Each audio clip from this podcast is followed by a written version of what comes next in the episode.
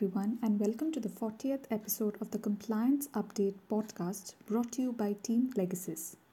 Through this weekly series, we endeavor to bring to you legal, regulatory, and compliance updates and alerts that you may have missed during the week.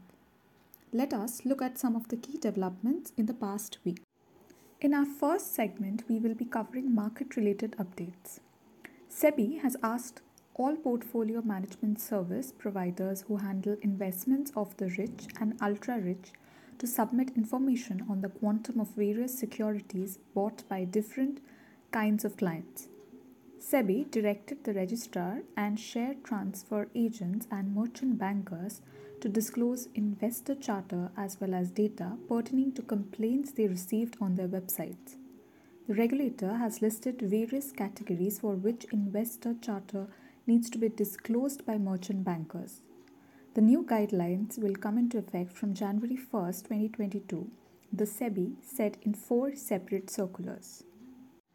SEBI will auction four properties of Ravi Kiran Realty India Limited and its promoters on December 16 to recover investors' money. Inviting bids for the sale of these properties will be conducted through online mode.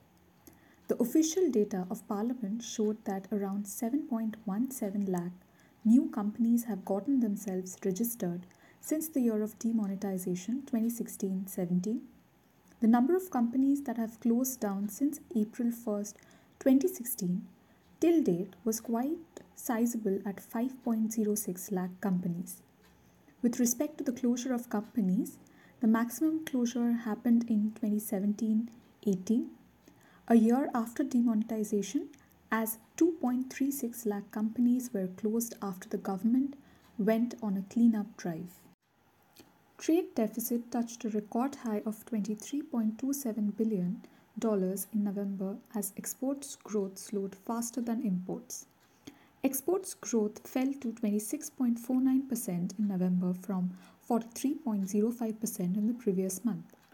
Imports also grew at a slower pace of 57.18% from 62.51% during this period.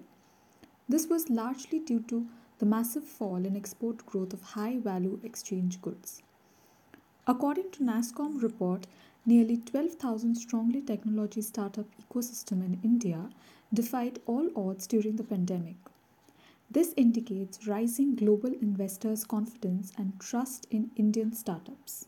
The Unified Payments Interface UPI platform touched record highs, both in terms of value and volume of transactions, aided by the festive season spending.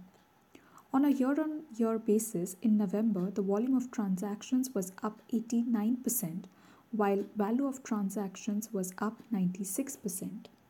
Moving on to some banking sector update, Rupee Cooperative Bank has been granted its 27th extension for its ba- banking license by the RBI for another three months, up to February 2022. The RBI has given an undertaking in the Bombay High Court to take an appropriate decision before December 31st with respect to the resolution of the bank.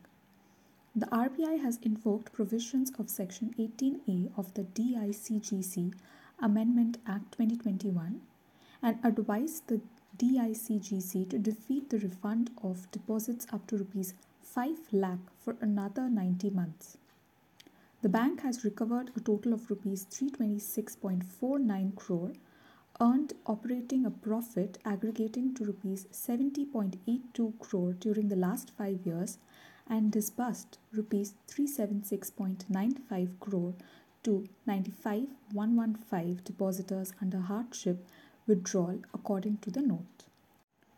RBI under section 47A subsection 1 clause C along with section 46 subsection 4 clause 1 and section 51 subsection 1 of the Banking Regulation Act 1949 has imposed a penalty of rupees 50 lakh for each section aggregating to rupees 1 crore on Union Bank of India under Reserve Bank of India, frauds classification and reporting by commercial banks and select FIs, Directions 2016 and guidelines on sale of stressed assets by banks. Top industry bodies are seeking the scraping of the Reserve Bank of India's direction on loan asset clarification by non banking finance companies on a daily basis, as the rule could cripple the small and medium enterprises segment that is just limping back to normalcy after the COVID impact. In their letter to the RBI, the industry bodies have argued that the strict day to day payments based clarification would be hard to implement for the borrowers serviced by them as their cash flows and supplies are haphazard. These borrowers make lump sum payments. In a report by RBI, the states have budgeted to bring down their deficits by a full percentage point from last year. As revenue improved in sync with lift in pandemic related restrictions, but the local bodies have been badly hit by the pandemic and must be allowed functional autonomy. The RBI has steered clear of the recommendation by an internal panel to give banking licenses to large business groups, while increasing the cap on promoters' stake in the long run of 15 years to 26% from 15% at present. This stipulation will be uniform for promoters and therefore promoters who have diluted their holdings will be permitted to raise it to 26%. A CBDC is the legal tender issued by a central bank in a digital form. It is the same as a fiat currency and is exchangeable one to one with the fiat currency. The proposal for a central bank digital currency CBDC backed by the country's banking regulatory may be included in the upcoming bill to regulate cryptocurrency. Next one is taxation related update. The Central Board of Direct Taxes CBDT has clarified that if components of VAT, sales tax, excise duty, CST, GST are indicated separately in the invoice, then section 194Q TDS is to be deducted without including indirect taxes. The Finance Ministry is ready to offer tax benefits for direct listing of shares overseas as well as for settlement of bonds, which are part of global indices via Euroclear, but is holding consultations with the Ministry of Corporate Affairs and the RBI to ensure that capital gains exemption that has been proposed does not go to waste. GST collections touched rupees 131576 crore, the second highest monthly mop up since the introduction of the new tax regime in mid 2017 on the back of strong festival sales. The Central Board of Direct Taxes CBDT on Thursday offered relief to businesses on provisions relating to mandatory collection or deduction of tax at sources TCS, TDS under a set of new guidelines issued to remove difficulties. As per the order, e auction services carried out through an electronic portal will not be subject to the TDS provision applicable to e commerce operators if the auction is only meant for price discovery and the actual sale takes place independent of it. The findings of the NIPFP an autonomous think tank backed by the Finance Ministry, assume significance as the GST Council has tasked a group of ministers headed by Karnataka CM Basavaraj S. Bommai to propose a rationalization of tax rates and a possible merger of different tax slabs by December to shore up revenues. The government can rationalize the GST rate structure without losing revenues by rejigging the four major rates of 5%, 12%, 18%, and 28% with the three rate framework of 8%, 15%, and 30% as per a National Institute of Public Finance and Policy NIPFP study. Lastly, let us look into some government sector updates. The government has launched three employment surveys to enable the government to understand significant issues and help to frame evidence based national employment policy, namely, All India Quarterly Establishment Based Employment Survey AQEE EES, the All India Survey on Migrant Workers and the All India Survey on Domestic Workers.